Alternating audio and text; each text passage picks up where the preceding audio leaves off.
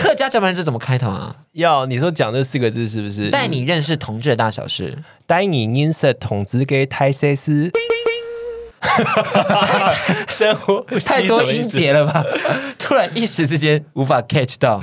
甲板日志，带你认识同志的大小事。当你走在这城市里，找不到地方喘息，加班日志在这里，陪你找到回家的勇气。甲板日志，带你认识同志大小事。我是迪克，我是安迪。你现在收听到的是轻松电台 FM 九六点九，天空的维他命 C。上一集我们带着大家一起拜访了女神下午茶的家，对，然后就探讨了一些关于感染者的议题。对对对对，还有他本人其实就是一个网络红人哦。天啊，这个词超老的，网络红人听起来好拉风哦。对对，有一些 LKK 的用语没有啦，嗯、到时候被一些你知道地方阿伯阿妈攻击，说我们在歧视。是他们 其实作为网红，他也有他自己的归属，社群的连接也使他有一个家的氛围。是，即使一个人也可以在这之中获得一些宽慰。那本集呢，我们先欢迎今天的大来宾跟听众朋友打声招呼好了。我们欢迎周周。大家好，我是同志人夫周宗翰。耶！Yeah, 简单先为收听广播的听众朋友们介绍一下钟汉。那 Pocket 的朋友们如果想要直接进入正题的话，就可以自己快转这一段哦。邹宗翰，苗栗客家人，目前担任德国之声记者，同时有丰富的主持媒体经验。二零一六年跟另一半举办婚礼，积极投入性平运动，在二零一九年举办第一届苗栗爱转来同志大游行，回响斐然。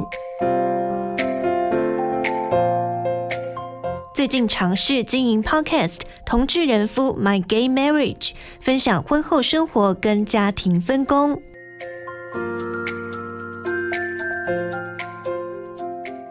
好，那首先先恭喜你和你老公的爱情 长跑了十年，谢谢哇！哎、欸，真的有在 follow 哎、欸，哎、欸，我觉得很用心，十年很难呢、欸。我当时看到十年，我想说哇，好腻哦。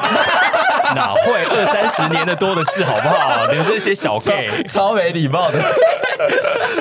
哎、欸，你知道我们两个最久的感情多久吗？多久？我大概三个月，我半年。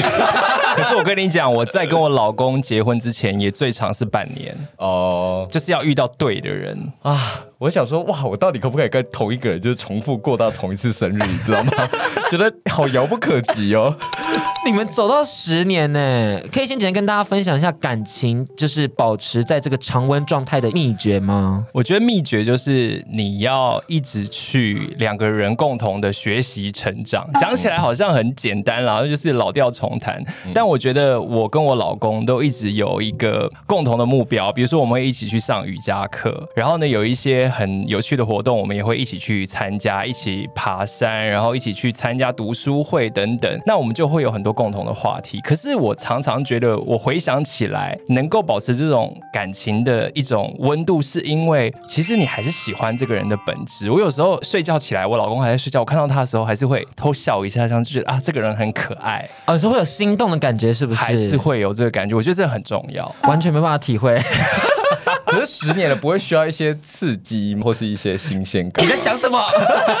就是这个刺激可以一起去追寻啊。那应该说，看你对于刺激的定义是什么嘛？我刚才想说，因为需要刺激感，所以才要跟温森豪一起拍广告。哎呀，这个部分。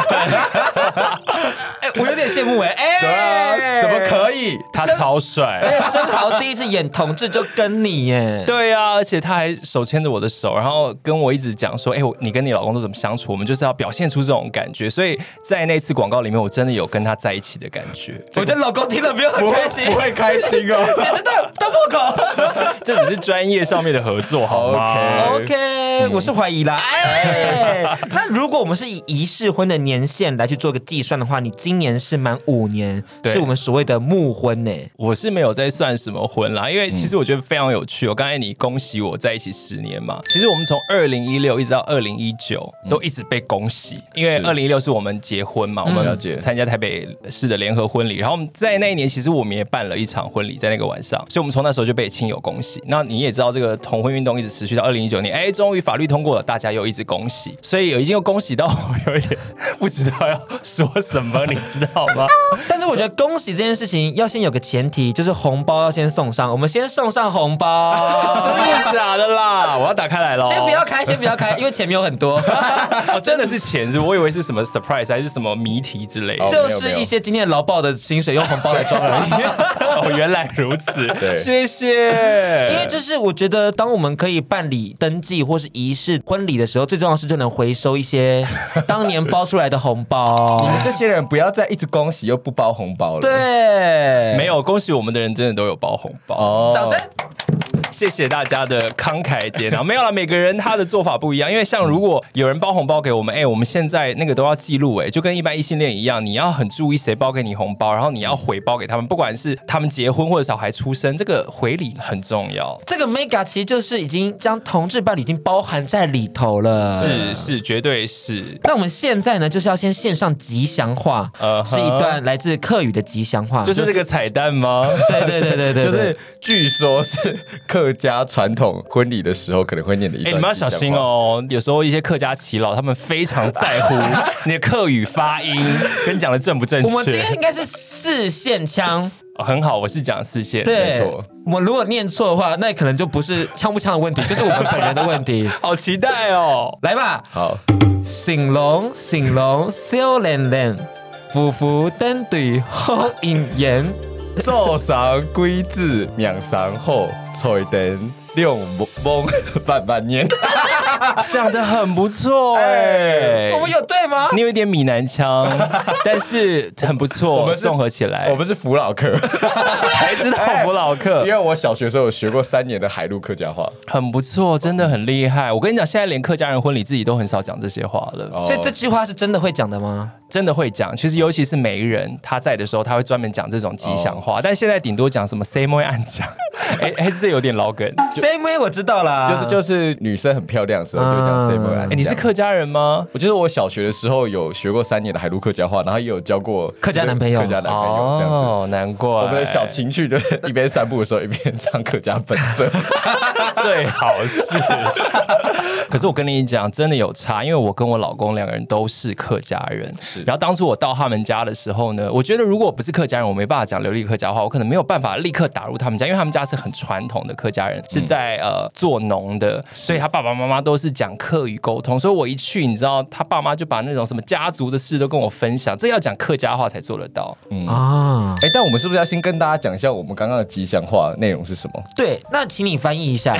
你说新郎新郎带着笑意嘛，笑脸脸，然后下一句什么我有点忘记。夫妇登对好姻缘，好姻缘哦，银眼就是夫妇，我不知道是什么哎，夫妇。是说很登对的好姻缘。对，他他这里本来是讲就是夫妻登对好姻缘，夫夫，但是他把它改成夫妇登对好姻缘，很用心。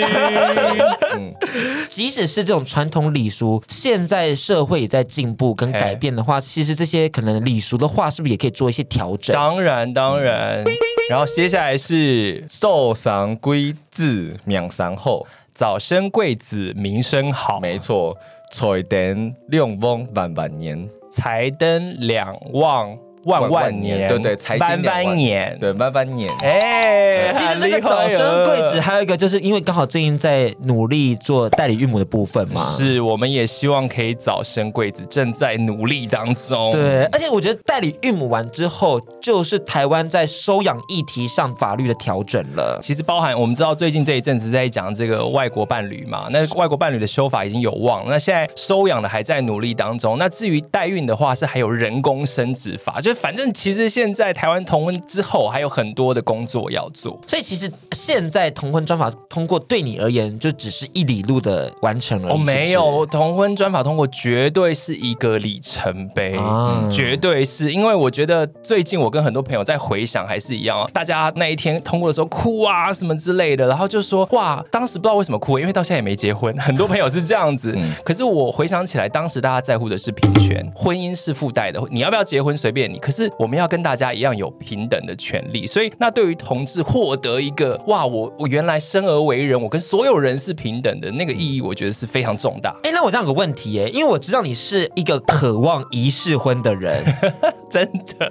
然后仪式婚结束后跟登记结束后，对你而言心理上有什么样的差异吗？差别非常大。仪式婚我们在二零一六年十一月十二号，对于很多的我们的亲朋好友来讲，那是我们结婚的日子。我觉得那为什么要有仪式感？是因为它是向大家宣告说啊，我们结婚了。那后来的登记呢，是有实际上法律的意义。比如说我们现在可以一起报税啦，我身份证上有我老公的名字啊，我们很多的呃相关的一些程序是可以一起办理的啊。是，我觉得它是两个不同层面，一个是很精神的，一个是很现实。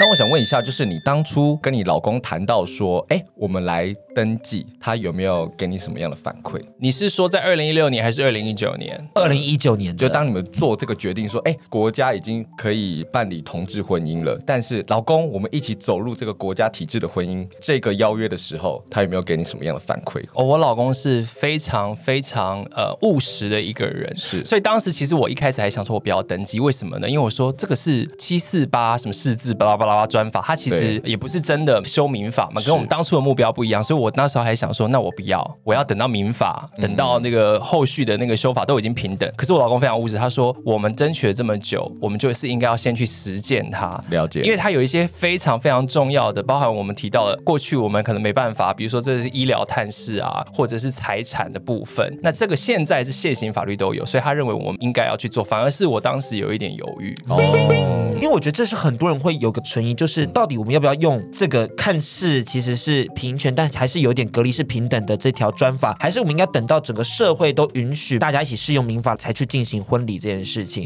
因为我觉得这是很多人在当时有的一些考虑点。对，所以我觉得很多人讨论之后，后来为什么我愿意答应？是我看到很多国外的案例，其实包含比利时，像现在它是几乎全民都支持同性婚姻，可是当时他通过的时候，在二零零三年通过的时候，还是非常多人反对。他有时候需要一些人去实践，嗯，然后这个社会才会看见。你有时候也不能在街头一直一直喊，一直喊，喊到最后你没有办法去实践的话，就没有办法让其他人去看见同志伴侣在他们的生活当中。嗯，都是要先扩大同温层的啦。因为有时候这种嗯怪异或是不适应，其实是想象出来的。那有时候。见怪就会不怪了，嗯、就是你原本的那种想象，觉得嗯好像有点奇怪的同志伴侣，但发现说，哎，他们好像慢慢出现在你生活当中，就觉得啊，好像也习以为常。那你刚刚提到见怪这件事情，我想说，在客家社群里头，同志伴侣的存在对他们而言，会不会是一个小小的冲击呢？绝对是，而且我觉得其实不止客家，其实现在同婚专法刚通过，我觉得是在台北或大都市，大家会觉得好像哎比较平常，看到两个男生两个女生牵手。可是只要我们出了台北之外，甚至有时候在新北，嗯、我们去银行，他就假设说，哎，这个先生是我说我老公，他说哦，哦不好意思不好意思，他才会意识到。嗯、那客家当然就是更保守嘛，比如说我们现在搬到桃园去，他也是我们也在一个客家的聚落，很多人来观察说，哎，你是什么样的关系？他没有办法想象说，哎，真的有同志结婚在我们的身边。嗯、然后当他们发现的时候，他们现在啦还是以一个不会说破的一个状态。嗯、但是我也觉得大家也不要背负太大的压力啦，嗯、因为我觉得偶尔大家还是会觉得说。啊，那我们是不是要当一个什么模范夫妇什么？可是婚姻本来就会有各种问题，嗯、所以我觉得大家自然呈现就好，就不要说特别去否认，可是也不用说哦一去就拿着彩虹旗在街头挥舞，说我们就是同志家庭，也没必要。那如果回到你们的原生家庭呢？就结婚这件事情本身就是两个家族的事情吗？对。那你现在嫁进你的夫家，或是迎娶，哎呦，你懂，就是这个嫁娶，这差不多词啦。嗯、就是你到他们夫家，你怎么样去融入他们的生活圈？除了讲课语以外，我觉得非常有趣的。就是说，就是因为突破了嫁娶这个框架，是，所以我们融入对方的家庭呢，都有点像来了一个新朋友，可是又多了一层意义。其实我们的爸妈都有点难以定义对方，是因为传统的什么女婿啊或者媳妇，嗯、他们都会有很多应该要做的礼节的东西，反而对我们来讲都没有，嗯、真的都没有。欸、所以反而我觉得在融入上面其实是多了一个优势。那当然，像我，比如说我刚才提到一些客家的元素，但是我觉得其实除了这个之之外的话，还有一个跟任何一个人到了新的地方都是一样，就是说你要保持一颗开放的心胸，因为那毕竟不是你的原生家庭嘛。嗯、所以我觉得这跟一般的女生嫁到别人家，或一般的男生娶了妻子，有现在很多男生住在老婆家，哎，嗯，其实是一模一样的情形。哦，可是我会想问的就是说，你们当初有没有收到一些，比如说呃苗栗客家宗族们一些长辈的质疑或者反馈？因为其实客家这个族群，它不像是比如说闽南这个族群，它是很庞大的，而且客家又有很明显的分腔调嘛，嗯哼，所以他们那种宗族关系是更明确的。那个家族的连结感其实是蛮强烈的，特别是你你老公那边是个更传统的一个社会、嗯、啊。可是我跟你讲啦，不管是啊客家、闽南什么，我觉得台湾人有一个美德，是就是其实刚才也有大概提到，就是他们不会当面批评你，在当面的时候呢，他们都会表现的很开明，说哦，你就是那个嘛，你们两个结婚嘛，怎么没叫我去参加？我很多亲戚都是这样，可是私底下别的亲戚来跟我们讲说，哦，他刚才你们还没来的，骂你们骂的要死哦。如果是他儿子，他就给他打死哦，这样子。可他不会来你面前反对你，所以有时候在家族就是这样。我觉得在社会上，比如说在性别议题上，我一直都是一个运动者，我都觉得我们要站在台上疾呼。可是回到了家族，我觉得我自己更喜欢推广的是一种比较温柔的方式，是我们去听别人怎么讲。因为其实说实在，人跟人相处，就是当你相处久了很自然，别人也不会觉得说你们两个怎样，两个男的怎样，因为他就会看到，哎，你们两个 就是跟一般人一样上班 下班，然后缴税工作，就是这样子，真的。而且我发现在这中间呢，我觉得我爸妈扮演了很重要的角色，特别是我爸爸，我妈妈可能比较害羞，可是我爸常讲就是说，好，那今天你小孩子是同志，你要接受他，让他高高兴兴的跟你住在一起，大家一起生活，还是你要反对他，让他跑到外面去，然后呢，你也没办法跟你儿子女儿联络。对他来讲，就是这么简单的讯息，可以去跟其他的父母沟通。大家就是想要快乐的生活在一起。哎，这这句话其实我很有认同感，是因为当年我妈妈知道我是同志的时候，其实还有跟很多的阿姨呀、啊、亲戚们做个讨论。特别是她经常跟我的三阿姨做讨论，我三阿姨就跟我妈说：“你要想想看，如果你现在一直拒她于门外的话，那她就只会走更远，或是跑到其他地方去，你就永远找不到她了。我们现在应该是先把她拉回家里面。你想要改变她，那之后再说。但是至少你要先尝试去接受她。然后我们就在这过程中找到一个恐怖的平衡。但是我觉得有一个课题是很想跟周周问的，就是你也在结婚前夕吧？你妈妈有跟你讨论说，就为什么要这么高调这件事情？因为我妈妈曾经也是问我说，为什么你要在社群平台上将你是同志的身份去展现出来？对她而言，她觉得是一种辱坏门风，不过她觉得说，为什么孩子好像已经快要回不去了？我觉得爸妈不知道很自然，因为他们可能人生除了自己的儿女遇到是同志之外，身边可能他也没有意识到，所以我觉得对于我妈妈当时来说也是一样。所以后来我发现他什么时候放下了这个心中大事，是其实是在我结婚那一天，她、哦、突然看见说，哎，这么多人来，因为我们请了两百多个人，嗯、那我们两百多个朋友来的时候，他就说，哇，原来你的社群朋友大家这么支持你哦，哦，这好像也没什么，因为对他们来讲，一开始都会觉得不正常。那很多人听到不正常，很多人在这时候就跟自己爸妈起冲突了。但是对他们来说，不正常就是跟常人不一样，你就要这样去理解。嗯、那你要怎么样告诉他说，其实我们跟常人的确有不一样的地方，我们的性向不一样，但是我们有很多一样的地方，就是我们希望可以追求一个幸福的一生，然后跟一般人一样有尊严的活在世界上。爸爸妈妈希望我们开心，我们也会努力。那我想问的是，其实你在听到他问你说为什么要这么高调的时候，我觉得你心里应该也是会受伤的吧？我超级无敌火愤怒，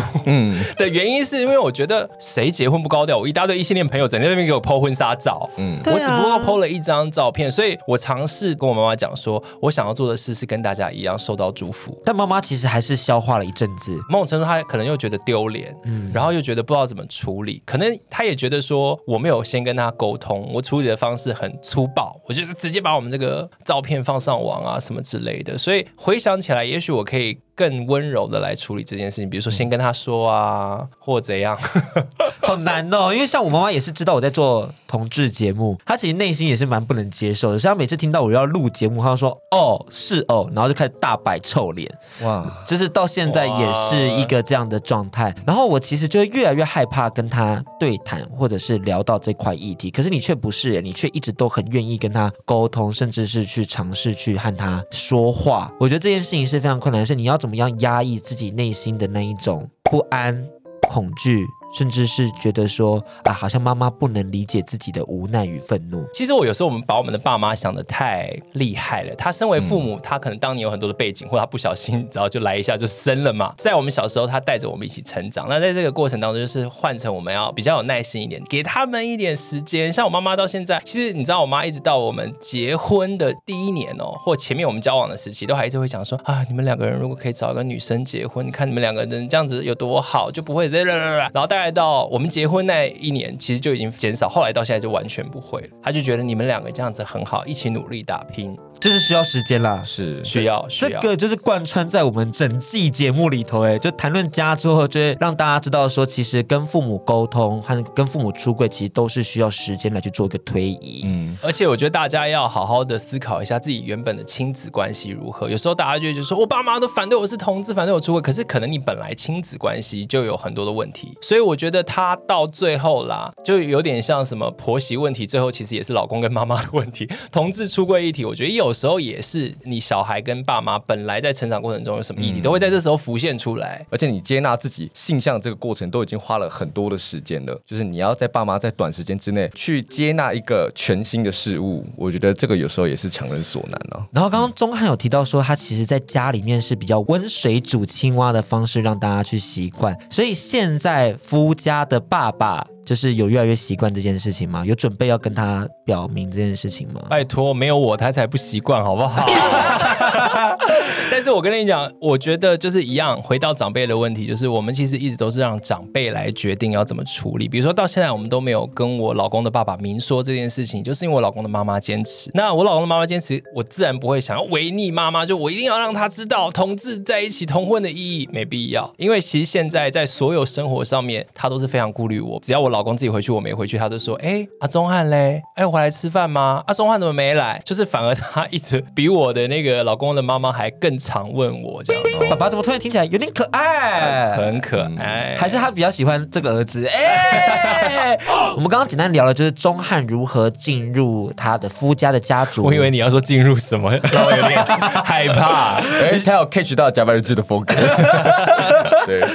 还有他怎么样去跟自己的父母做对话？是因为结婚是两个家族的事情。那钟汉同时也是一个社会运动的发起人。嗯，他在前年二零一九年就是举办了苗栗同志大游行，嗯、第一届苗栗爱转来平权游行担任总招的部分。那刚好我们其实今年也要准备举办基隆的第一届同志大游行。哦、没错，哇，北海岸彩虹大法会。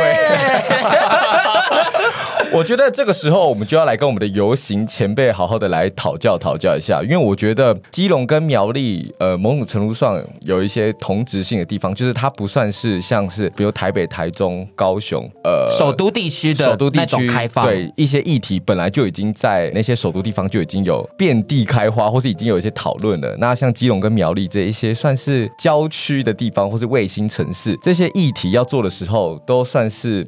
非常战战兢兢哎，而且甚至我们没有一个同志空间。如果想到基隆哪里有同志空间，可能就中正公园。你不要乱讲，而且是晚上限定哦，白天不是哦，白天是推阿嬷轮椅的部分，晚上才是那个一些大家交友的会所。哎，这有一点意义啊！你看当初的二二八公园跟现在的感觉。那我想问一下，就是苗栗当初在做这个游行之前，有没有一些当地的同志聚会的地方？其实没有，我们后来发现，慢慢的发现，其实是它是散在一些艺文空间。是，所以我觉得这个当初苗栗游行第一届非常成功的原因是。因为我们找到了一些志同道合的伙伴，我这些苗栗的伙伴，他们非常的厉害，他们都已经深耕苗栗，然后在不同的领域，比如说有人做艺文空间，有人是艺术家，那有的人是呃可能开早餐店，可是他关心很多社会议题，然后有些很多是老师，他们本来就在学校里面关心性平的议题，那本来大家都是分开努力，但是为了这个活动，大家集合在一起，反而是我，因为我一直在台北工作嘛，那当然我是苗栗人，然后也是在苗栗长大，可是我其实已经离开苗栗社群很久。久了。所以当时我们整个团队的结合，我觉得是天时地利人和。哎，真的跟我们很像啊，因为其实我们也是算是在台北工作生活的大学生，嗯，然后突然一时间说我就要回基隆，我就要办游行，其实好像也真的，我们应该要好好去跟这些地方团体来做个对话。对，就是有时候你做你的理想，但是有时候理想在往前冲刺的时候，也要考虑到有一些人，他们原本在这个地方的社群可能就已经待很久了，那你一直要执意要冲破它，有时候反而会打破那个平衡。嗯，真的是，所以我觉得我们当初在很多的讨论的时候，是把很多苗栗的状况拉出来，因为说实在，你有时候到外地工作念书很久，其实你不太了解当地，比如说当时苗栗的情况，大家最 care 的东西是什么，或者是我们可以一起塑造什么东西。所以我一直当初觉得很喜欢的原因，就是因为我自己从台北带着很多我在台北社会运动的经验、性别运动的经验，回到苗栗的时候，苗栗有一群在地的朋友，然后我们就互相的磨练、讨论出那个样貌长怎么样。然后，所以我们最后的那个活动，它其实有在地长出来的力量，然后也会有以前这些社会运动前辈的这些资源的挹注，然后它才能够在当时一个很短的时间把活动办出来。我们刚刚讲好多理念的东西，我很好奇是你们如何去让游行与苗栗的整个客家元素去做一个结合，因为我想就是游行到处都是遍地开花，可是要如何在地化才是最重要的事情。所以我们就锁定了苗栗人关心的议题嘛。我觉得对当时的苗栗来讲，第一个是嗯有非常多的游子在外面，嗯，然后苗栗很多的这种自救会，因为苗栗有很多人权侵害的议题嘛，之前都在苗栗发生，所以我觉得当时大家对于苗栗一直有一种怎么可能办得起来？如果苗栗办得起来，全台湾都办得起来的这种氛围。其实对我们来讲，这没有什么不好，因为对大家对我们的期待是零嘛，所以我们只要办出一分两分，大家就觉得哇，我们没有什么可以失去的。对，做多少就是加分多少。那后来其实我们的游行正式名称叫做苗栗爱转来，那时候我们就是带了一个希望大家爱转来，在客家话是要回来。我们很多大家的游子，苗栗的游子，你不管散在各地，你在这一天你回来，然后同时把那个爱转来，也是在讲说我们把这一份平等的爱带到苗栗来，所以它其实是我们讨论出一个当时一个很好的适合苗栗的主题。嗯，那可是一定也会有很多在地居民问说，为什么我们这个县市需要同志游行？他们会觉得说，要不要你就直接去台北去首都办？为什么要来到这个地方去办？或是你可以去新竹啊，你可以去台中啊，你干嘛来苗栗？对，其实这就是我们一连串当时遇到的问题。我们当时的县长说，苗栗这个地方很淳朴，没有同志。然后，即便后来那个同婚法通过，我们要登记的时候，我们要去那个呃苗栗户政事务所，也传出来，当时户政事务所里面有人员讲，你们去台北登记就好了。我们苗栗现在没办法登记，越是这样子，你越要在这个地方让大家看见说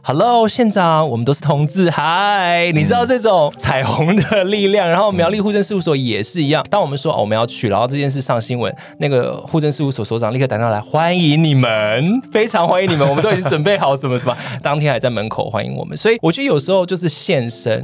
我们最后就想说，我们不要给自己太大的压力。我们第一届真的只要有一百人，有一百人一起走在这个苗栗的街头，对我们来讲，它已经是一个很不一样的意义了。然后就跟石虎一样多了。哎，真的，真的在苗栗，你真的很少看到什么几百人集结走在一起。可能除了一些选举造市场，所以当时我们最后有两千人嘛，那当然是出乎我们的意料之外。但是我觉得我们大家就是有一个好，我们要有一个开始，我们要集合起来。而且你知道，我们当时在游行啊，我们来两千多人嘛，那。其实我们后来有去计算，其实来自苗栗当地的人可能是呃不到三分之一，但是我们后来收到非常的多的回馈，是因为他可能在苗栗有认识的人，所以他不敢出来。可是他们其实常常在他们的家里，在楼上看我们的游行队伍经过，嗯、然后所以我们其实给很多人很多的力量。我觉得特别是青少年，我不知道基隆状况怎么样。对于苗栗很多青少年来讲，你要他来参加一个同志游行，如果不是长辈支持，这个可能很困难吧。可是哎，你经过他家，或他看到苗栗有这样的新闻。其实某种程度，你已经带给他一个力量，告诉他说：“哎，家乡不一样了，家乡在改变当中，而这是一个很重要要种下的种子。”嗯，而且也要让大家知道，说你在家乡是可以做自己的。嗯，回到家不能做自己，真的是一件很痛苦的事情。无论是在小小的家庭里头，还是在大大的家乡里头。所以这就跟我在台北或者在国外参加这种同志活动感觉完全不一样，因为那就是你从小看到你熟悉的街道，然后看到 苗栗客运经过，嗯，然后你的亲戚朋友随时可能出现在那个。场合里面那种氛围是说不出来的感动，就是你觉得说天哪，我的家乡也可以然后大家都一起来支持，好棒哦！听完就是觉得今天能量满满的，对啊期待你们的活动。虽然他其实是上夫妇之道的时候有说，哇，真的很累，真的啦，超级累，啊超级无敌尤累。尤其跟公部门交涉，就是一个很劳心劳力跟消磨初衷的一个过哎、程。可是我们也学到很多哎、因为我们当初想说我们在苗栗一定会被反对到死，就是这些公部门的人。后来我们才发现，无知的都是那些老人，然后那些老人可能过几年就差不多该。但是、哎没有了，开玩笑，开玩笑，我们还是要危险发言，对，我们还是要抱着一颗就是感恩的心感恩的心，谢谢大家。但是我们发现，其实很多公部门的人，特别是很多年轻人，他们是非常帮忙的，他们了解这个议题，可是他们在那个体系里面，他们可能没有办法真的那么直接的发声。可是我们当初在申请场地啊，或者我们在沟通的时候，其实有非常多人的帮助，非常多。好，公部门，We are waiting for you。他说 I'm watching you。那我们还是先掌声献给周周了。哇，怎么那么好？就是毕竟办完第一届，然后又你又接着办第二届，对这是一件很劳心劳力的事情。但没有第三届啊，开玩笑的啦。我们现在还在讨论要怎么样继续下去，因为我觉得同婚通过之后，各地的游行可能它会有不同的面貌来呈现，所以我自己也很好奇，到底基隆北海岸大法会是不是 会怎么样呈现，就是你们诉求的议题，然后等等，或者是如何跟基隆连接，这都会在这个中间讨论的过程中形成，它其实非常的有趣。那你会来吗？当然会啊，你要到哦。当然会，绝对绝对。我们都要再寄一个 VIP 邀请卡给有什么需要我帮忙的，请尽管跟我说。哦，多的是哦，我们没有在客气的。你说要扮演什么之类的？就是可能从媒体发函啊，然后到一些网络宣传啊，到一些行销的部分啊，全部丢给你。毕竟我们基隆也是会有一些客家乡亲的部分哦，基隆有吗？有啊，不然我小学怎么会学客家语？哦就是因为很特别对啊，我们我们就是还是会有一些客家语老师或是客家语的族群在基隆地方生根这样子。对对对比如说或者海的意象啊，我对于基隆就是有很多跟海有关系的一些回忆，或者对，但我们是时候聊回家这件事情了。就你刚刚 在外漂泊，忙了那么多事情，回到家里面，现在你跟你的老公，你真的叫他大婶吗？对外都叫大婶吗？其实我老公非常非常的低调，对，那他当然支持我所有的运动，可是他会希望说他自己保有他个人的空间，然后他跟他家人都可以在这个议题上面，就是不会像我一样要一直冲到第一线啦，因为毕竟我们个性不一样嘛。但是我想问一下，你们之间觉得相处最重要的原则是什么？我们相处的原则，我觉得基本上应该就是，我突然想不出来，我们有什么相处的原则，就是没有原则。我觉得没有什么特别的原则，但是我觉得我们一直都很在乎公平这件事情，嗯然后还有就是沟通这件事情，因为太多的事情都是因为。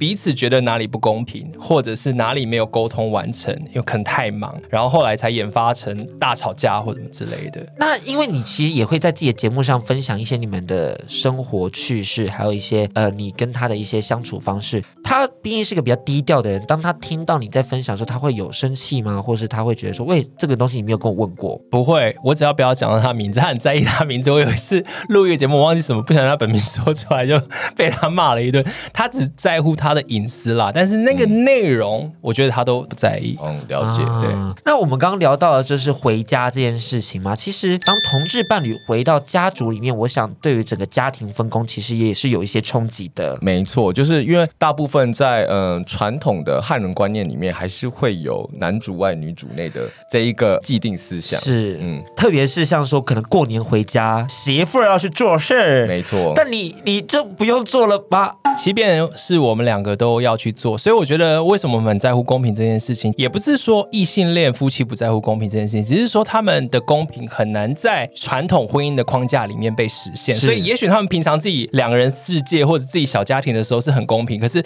啊，一到过年过节或回婆家的时候，呃，回夫家的时候，他们就得要表现出一种好像传统式的啊，女生就要多做家事啊什么。其实我们在我们的朋友身上都看得非常的明显。对，哦你自己觉得你这样的状态有冲击到你的一些异性恋朋友圈吗？绝对有，因为包含刚才提到的，就是我们其实过年目前在我们没有小孩的时候，我们是除夕夜在各自家庭过，然后新年的假期是分一半，一半的时间会到你家，一半的时间会到我家，很公平吧？从我们结婚当时，我们就一直在打破很多这种属于男女的东西。因为事实上，作为我们，比如说男男伴侣也好，女女伴侣也好，其实你共同的交集就是你们都是人嘛。嗯、那所以，比如说我们发喜饼，然后人家说，哎，所以是哪一方是发给女方才有喜饼？什么？我们没有，我们当然所有朋友都有喜饼啊。我们就是想要，因为我们当时是用公益喜饼嘛，我们想跟大家分享这个喜悦。所以这种什么传统啊、包礼啊，或什么，然后过年过节回家啊、家事分工啊，我们打破了一切所有传统婚姻里面的男女的分工界限。嗯、而那原本的传统分工，其实是有很多对于女性来说是很不公平的。是，嗯、对啊，甚至是一种牺牲啦。嗯，其实，在国外就有提到一个概念，就是所谓的叫“酷儿时间”，就是说，当如果同志他进入一段婚姻之后，他其实不用像传统的异性恋，就是说我一定要成家立业，然后最后可能要买房子、工作，就是好像有一个既定的流程。就是当同志进入这个社会体制之后，他其实打破了那个原本父权体制下帮大家定好的时间轴，对于这个爱情的想象或者这个家庭的营造，你有自己的想法可以去规定这个时间轴，说我们可以在未来几年去完成什么样的事情，这样子就不用被以往的一些传统社会价值观所绑架。没错，所以我觉得刚好可以接着问一个很有刻板印象的问题，嗯，它同时也是个结构性的问题，you know，就是所以你觉得同志伴侣结婚跟异性恋结婚有什么不同吗？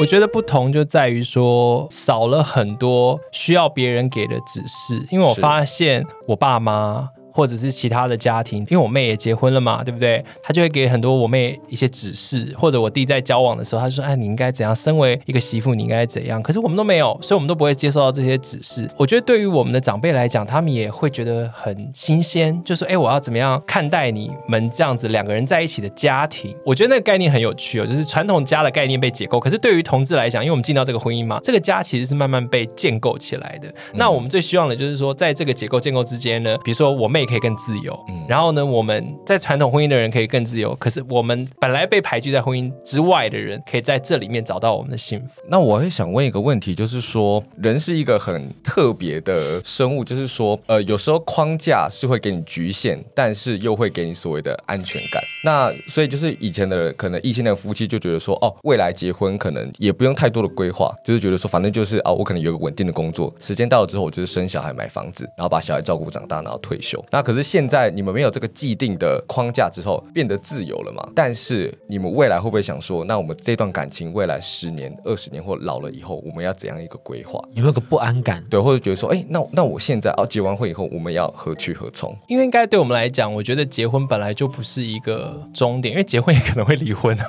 他们是以离婚为前提在结婚的，可以这么说，可以这么说。没有，应该是说，我觉得本来我们就没有婚姻嘛。嗯、那所以对于婚姻这个东西，可能传统的人对他有很多。我结婚生子，然后我要把期望放到小孩里面。其实本身在异性恋婚姻里面都已经有很多的这个改变。是。那所以我觉得对我们来讲更没有这个包袱。反而我觉得我们虽然结婚，但是还是很活在当下。然后我们所有的讨论或分工，其实我觉得他还是界限，或者是说他有一个依循的规则，是很简单嘛，他就是专业分工。所以我觉得有时候我跟我老公好像我们两个人一起的家，就也有点像我们两个合伙人。嗯。我们就一起经营这个家庭。哎，怎么样做是最有效率的？我们也要赚钱啊，养家啊，对不对？然后所以这样这个公司一直营运下去就是我们的目标。那、啊、公司总不能倒闭吧？然后还有我刚才前面讲到的，我觉得一般，当然一般夫妻也是遇到说长期关系里面那个爱在哪里？那这个在同志伴侣里面自然也会出现。所以如何维系那一份爱，我觉得也是一个目标。哎，就是说你要怎么样一直爱着对方。嗯，嗯，你们会针对这件事情有比较多的讨论吗？你会常常讨论说，哎，我可能今年想要做什么，或者说，哎，我之后可不可以陪我去做完成一件什么样的事情？或是，哎，我最近觉得好像，嗯，这个爱有点少。或者新鲜感有点少，会不会你们有比较多的沟通？我们常常讨论，而我觉得这个讨论很重要。就是我觉得那也跟个性有关系。我老公非常的稳定，他在这间公司做很久。那当然他有个说法是说，我们两个人毕竟有一个人比较不稳定，就是我。那因为我工作上我会一直想要求新求变嘛。是我我过一阵子就想说，哎，我要不要换工作？我不要去念个博士班？我不要做什么？那我老公都会觉得说，好，那你可以按照你的规划去做。那做这样做对我们的家庭有什么影响？就是以前我们只有个人要顾虑嘛，现在你要把家庭也放进来，而且你要有小孩，比如说我要念书，我可能去国外念书吗？可能很难，因为我以后要有小孩，除非我把我小孩跟老公都带去国外嘛。嗯、所以那个家的概念，它出现在你的人生的规划当中。那回到感情面，我觉得也很重要。我时不时还是会跟我老公讨论身体啊、性啊、爱的议题，就是说我们这样真的还爱彼此吗？嗯、有时候我觉得那个爱是需要复习的，或者是性也是需要，你知道，就是平常就是很忙嘛，长期关系就这样啦，你也看腻对方啦，嗯、对不对？可是哎，也许我们去旅行，或者是我们计划一个什么惊喜的东西，嗯，他就可以给你带来性。他怎么可以把这种就是其实要讲一些就是性的一些情趣，然后讲的这么的学术化、啊？我跟你讲，有时候他们这种哈，就是学术背景出来的人，就是巧言令色。喂，也没有啦，但我懂他要表达什么啦，情趣。其实我觉得他刚刚讲的一个很重要的东西，我觉得甚至可以当成这一集的一个主轴，就是爱是需要复习的。嗯，对，就是包含你跟家人之间，你跟伴侣之间，那彼此之间的界限其实是互动出来的，它并不是一条黑线，你画过去非黑即白，或是一分为二。嗯，有时候这种两人之间动态的关系是需要常常去讨论的。无论是面对哪个议题，还是面对哪个事情，其实这份爱都需要大家持续的去经营与复习的。嗯，节目也要到尾声了，先请钟汉跟大家分享一下今年有什么样的规划吧。嗯，今年应该最重要的规划还是希望可以把代孕这件事情好好的做完，因为它一般来讲需要一两年的时间嘛，我们还在这个第一年的阶段，所以好好的去为了将来的孩子做准备，存钱啊，或者是不只是钱啦，然后还有比如说我们现在也在过程中也把他的这个身世先做好计划，比如说我们呃跟哪个律师合作啊，跟呃卵母啊，孕母就是他们有照片可以放在那个相簿里面啊，帮宝宝做好这个本子，就是很 很家庭的这个规划，是在这个这一年里面哦，因为代理孕母现在这个议题它其实还正在推动，那其实还有很多的变化。那如果说之后嗯、呃、等到代理孕母这件事情已经告一个段落的时候，我们到时候再请就是周周来跟我们分享，来专门做代理孕母的这个议题，没有问题。对对对对，我们这一次 miss 掉不代表我们不关心，对，对，而是我们希望就等事情再更多一点点之后，因为其实现在还有很多人可以介绍给你们啦，就已经走完这个历程啊，是，大家可以一起来开一个妇女会，可以 呀，可以呀。那未来如何关注到你的资讯呢？嗯，我觉得未来也不用特别关注我，真的吗？这不是你有 Podcast 吗？你还有 IG 啊，你还有自己的，哦，因为我都是真的很佛系经营。我觉得这个世界上大家有很多要关心的事情，但是大家如果有空可以来我的那个同志人夫周宗翰的粉丝页看一下，有什么新的好玩的事情跟我分享就好了。是 Podcast 就放着，哦，Podcast 就是一个很 freestyle，讲一下啦，讲一下。哦，就是我自己有一个同志人夫周宗翰的 Podcast，那其实是想要分享婚姻生活，是，然后还把这个代孕旅程也放进去。对对对对对，搜寻同志人夫 My Gay Marriage 就可以找到了。Right right，那也请大家不要忘记到各大 Pocket 平台订阅甲板日志跟我们的 IG D 跟安迪的 WSJ 零三零九。终于来到我们最后一个问题了，这个问题就是要请你替我们描绘一下，如果今天要请你写我的家庭这个小学时期必写的短篇作文，你会怎么写？我会写我的家庭里面呢，嗯。